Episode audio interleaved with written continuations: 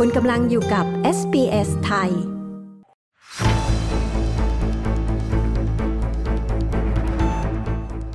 เอกประยุทธ์มีท่าทีจะประกาศยุบสภาและให้มีการเลือกตั้งใหม่เมื่อไร พร้อมฟังเรื่องปัญหาฝุ่นเกินมาตรฐานทั้งในกทมและภาคเหนือ และเรื่องบทบาทสตรีในประเทศไทย ติดตามฟังประเด็นเหล่านี้ได้จากรายงานข่าวสายตรงจากเมืองไทย โดยคุณยศวัตรพงประพาสผู้สื่อข่าวพิเศษของเอสเไทยประจำประเทศไทยค่ะ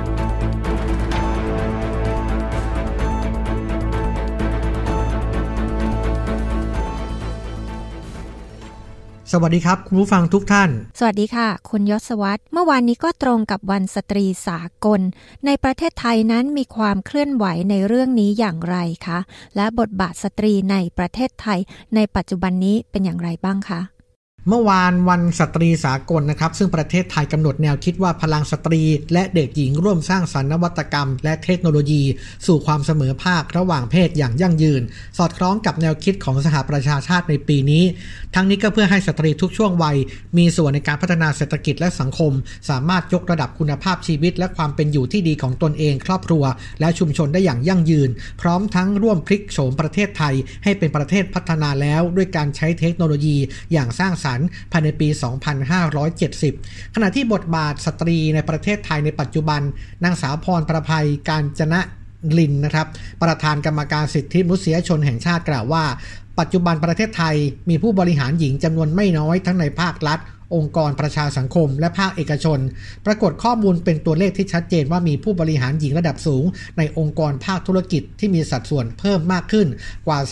32%สูงกว่าค่าเฉลี่ยในภูมิภาคเอเชียแปซิฟิกและค่าเฉลี่ยทั่วโลก ซึ่งแสดงให้เห็นถึงการยอมรับในบทบาท และความสำคัญของผู้หญิงในการขับเคลื่อนสังคมไทย อย่างไรก็ตามผู้หญิงอีกจำนวนมากในประเทศไทย โดยเฉพาะกลุ่มเปราะบาง ทั้งเด็กคนพิการคนสูงอายุผู้ได้โอกาส และผู้มีความหลากหลายลายทางเพศ ยังคงประสบปัญหาการถูกเลือกปฏิบัติ บางส่วนยังเข้าไม่ถึงโอกาสทางการศึกษา บริการสาธารณาสุข สวัสดิการของรัฐและการจ้างงาน รวมทั้งยังมีความไม่เท่าเทียมในเรื่องค่าตอบแทนในอาชีพ ผู้หญิงจำนวนมากตกเป็นเหยื่อของความรุนแรงในครอบครัว รวมทั้งมีความเสี่ยงต่อการถูกคุกคามทางเพศมากขึ้น ในพื้นที่สังคมออนไลน์ ดังนั้นการรณรงค์เพื่อความเท่าเทียมและช่วยกันแก้ปัญหา ยังคงเป็นความท้าทายของทุกภาคส่วนที่ต้องร่วมมือกันอย่างแข็งขันต่อไป อย่างไรก็ดีหากนับเฉพาะบทบาททางการเมืองระดับชาตินะครับของผู้หญิงในประเทศไทย พบว่าจำนวนสมาชิกสภาผู้แทนราษฎรของประเทศไทย ที่เป็นผู้หญิงมีประมาณ 76 คน คิดเป็นร้อยละ 14 ของทั้งหมด ซึ่งยังถือว่าน้อยกว่าหลายประเทศทั่วโลก แต่ว่า ผู้หญิงก็มีบทบาททางการเมืองในปัจจุบันของประเทศไทยอยู่มากอยู่เหมือนกัน แล้วก็มีหลายคนที่มีชื่อเสียง อย่างเช่นนางสาวแพทองทานชินวัตรหัวหน้าครอบครัวพักเพื่อไทย บุตรสาวของอดีตนายกรัฐมนตรีทักษิณชินวัตรคุณหญิงสุดารัตน์เกยุราพันธ์หัวหน้าพักไทยสร้างไทย อดีตรัฐมนตรีหลายสมัยเป็นต้น พูดถึงเรื่องการเมืองหลายฝ่ายก็กำลังจับตาว่านายกรัฐมนตรีประยุทธ์จันโอชานั้นจะยุบสภาเมื่อไร หลังประกาศไปแล้วว่าจะยุบสภาก่อนครบวาระ มีความชัดเจนในเรื่องนี้หรือยังคะ รัฐบาลจะครบวาระวันที่ 23 มีนาคมนี้มีกระแสข่าวว่านายกรัฐมนตรีจะประกาศยุบสภา 21 มีนาคม แต่ยังไม่มีคำยืนยันจากพลเอกประยุทธ์จันโอชา นายกรัฐมนตรีและรัฐมนตรีว่าการกระทรวงกลาโหม ขณะที่นายวิษณุเครืองามรองนายกรัฐมนตรียืนยันว่าในที่ประชุม คณะรัฐมนตรีเมื่อวันอังคารที่ผ่านมา นายกรัฐมนตรียังไม่ได้พูดคุย หรือแจ้งให้หัวหน้าพักร่วมรัฐบาล ในคณะรัฐมนตรีรับทราบ เรื่องการกำหนดวันยุบสภาที่ชัดเจน แต่จะมีการพูดคุยเป็นการส่วนตัวหรือไม่นั้นส่วนตัวไม่ทราบ ขณะที่วันเลือกตั้งต้องอยู่ในช่วง 45ถึง60 วันหลังยุบสภา ซึ่งขณะนี้ยังไม่ทราบแน่ชัดว่าวันเลือกตั้งที่เหมาะสมควรจะเป็นวันที่เท่าไหร่ หรือจะเป็นไปตามที่สื่อมวลชนรายงานข่าว คือเลื่อนไปเป็นวันที่ 14 พฤษภาคม จากเดิมวางกรอบเลือกตั้งไว้ 7 พฤษภาคมหรือไม่ ล่าสุดในการประชุมคณะรัฐมนตรีเมื่อวันอังคารที่ผ่านมายังมีอีกประเด็นหนึ่งนะครับ คือได้มีการอนุมัติงบประมาณในหลายโครงการทำให้ถูกวิจารณ์ว่า รัฐบาลหาเสียงล่วงหน้าหรือไม่ โครงการที่ถูกวิจารณ์ที่สุดก็คือ โครงการที่อนุมัติ ขึ้นค่าป่วยการ ให้อาสาสมัครสาธารณสุขประจำหมู่บ้านหรืออสม และอาสาสมัครสาธารณสุขกรุงเทพมหานคร จาก 1,000 บาทเป็น 2,000 บาทต่อคน และอนุมัติวงเงินกว่า 3,100 ล้านบาทสำหรับเป็นค่าใช้จ่ายสำหรับให้ส่วนลดอัตราค่าไฟฟ้า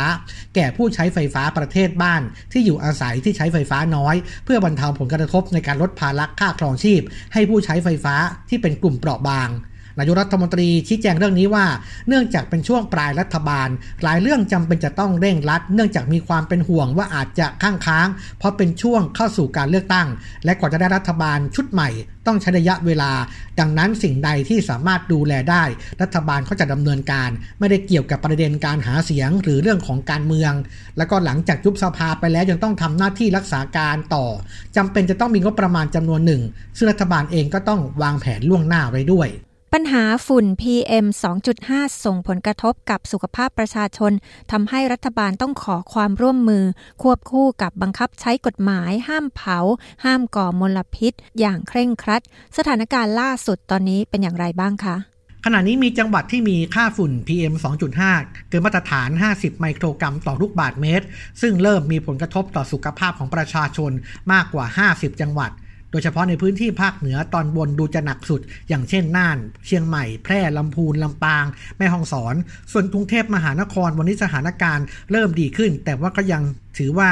สูงกว่าเกณฑ์มาตรฐานอยู่นะครับ ค่าฝุ่น PM 2.5 ปีนี้สูงกว่าปีที่แล้ว ส่วนหนึ่งเป็นเพราะปีถึง 2 ปีที่ผ่านมาเป็นช่วงที่มีสถานการณ์โควิด -19 การเดินทางก็น้อยลงทำให้มีค่าฝุ่นน้อยลงตามไปด้วย อย่างไรก็ตามกรมควบคุมมลพิษคาดการว่าตั้งแต่วันนี้พื้นที่กรุงเทพมหานคร และปริมณฑลจะมีแนวโน้มที่ดีขึ้น เนื่องจากมีลมทางใต้ช่วยพัดพาฝุ่นละอองออกจากพื้นที่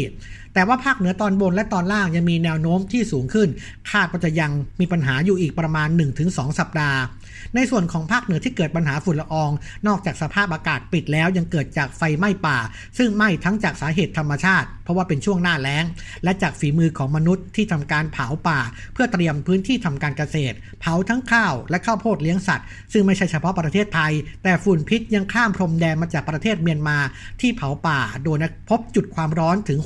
6,700 จุดด้วยกัน รวมไปถึงกัมพูชาและสปปลาวด้วย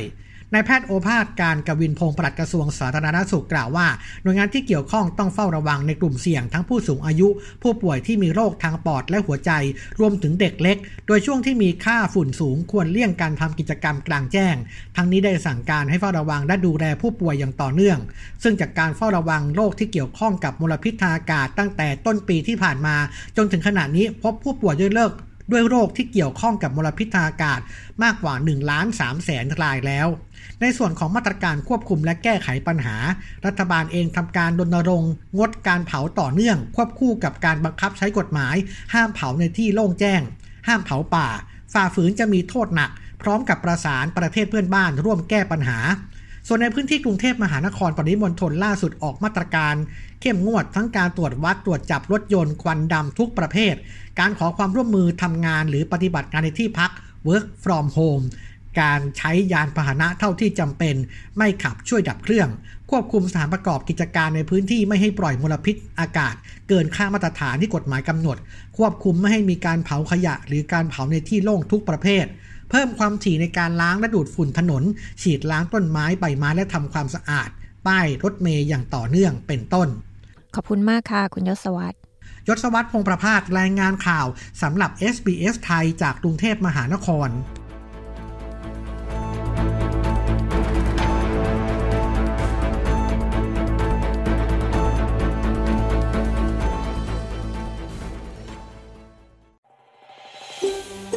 การฟังเรื่องราวน่าสนใจแบบนี้อีกใช่ไหม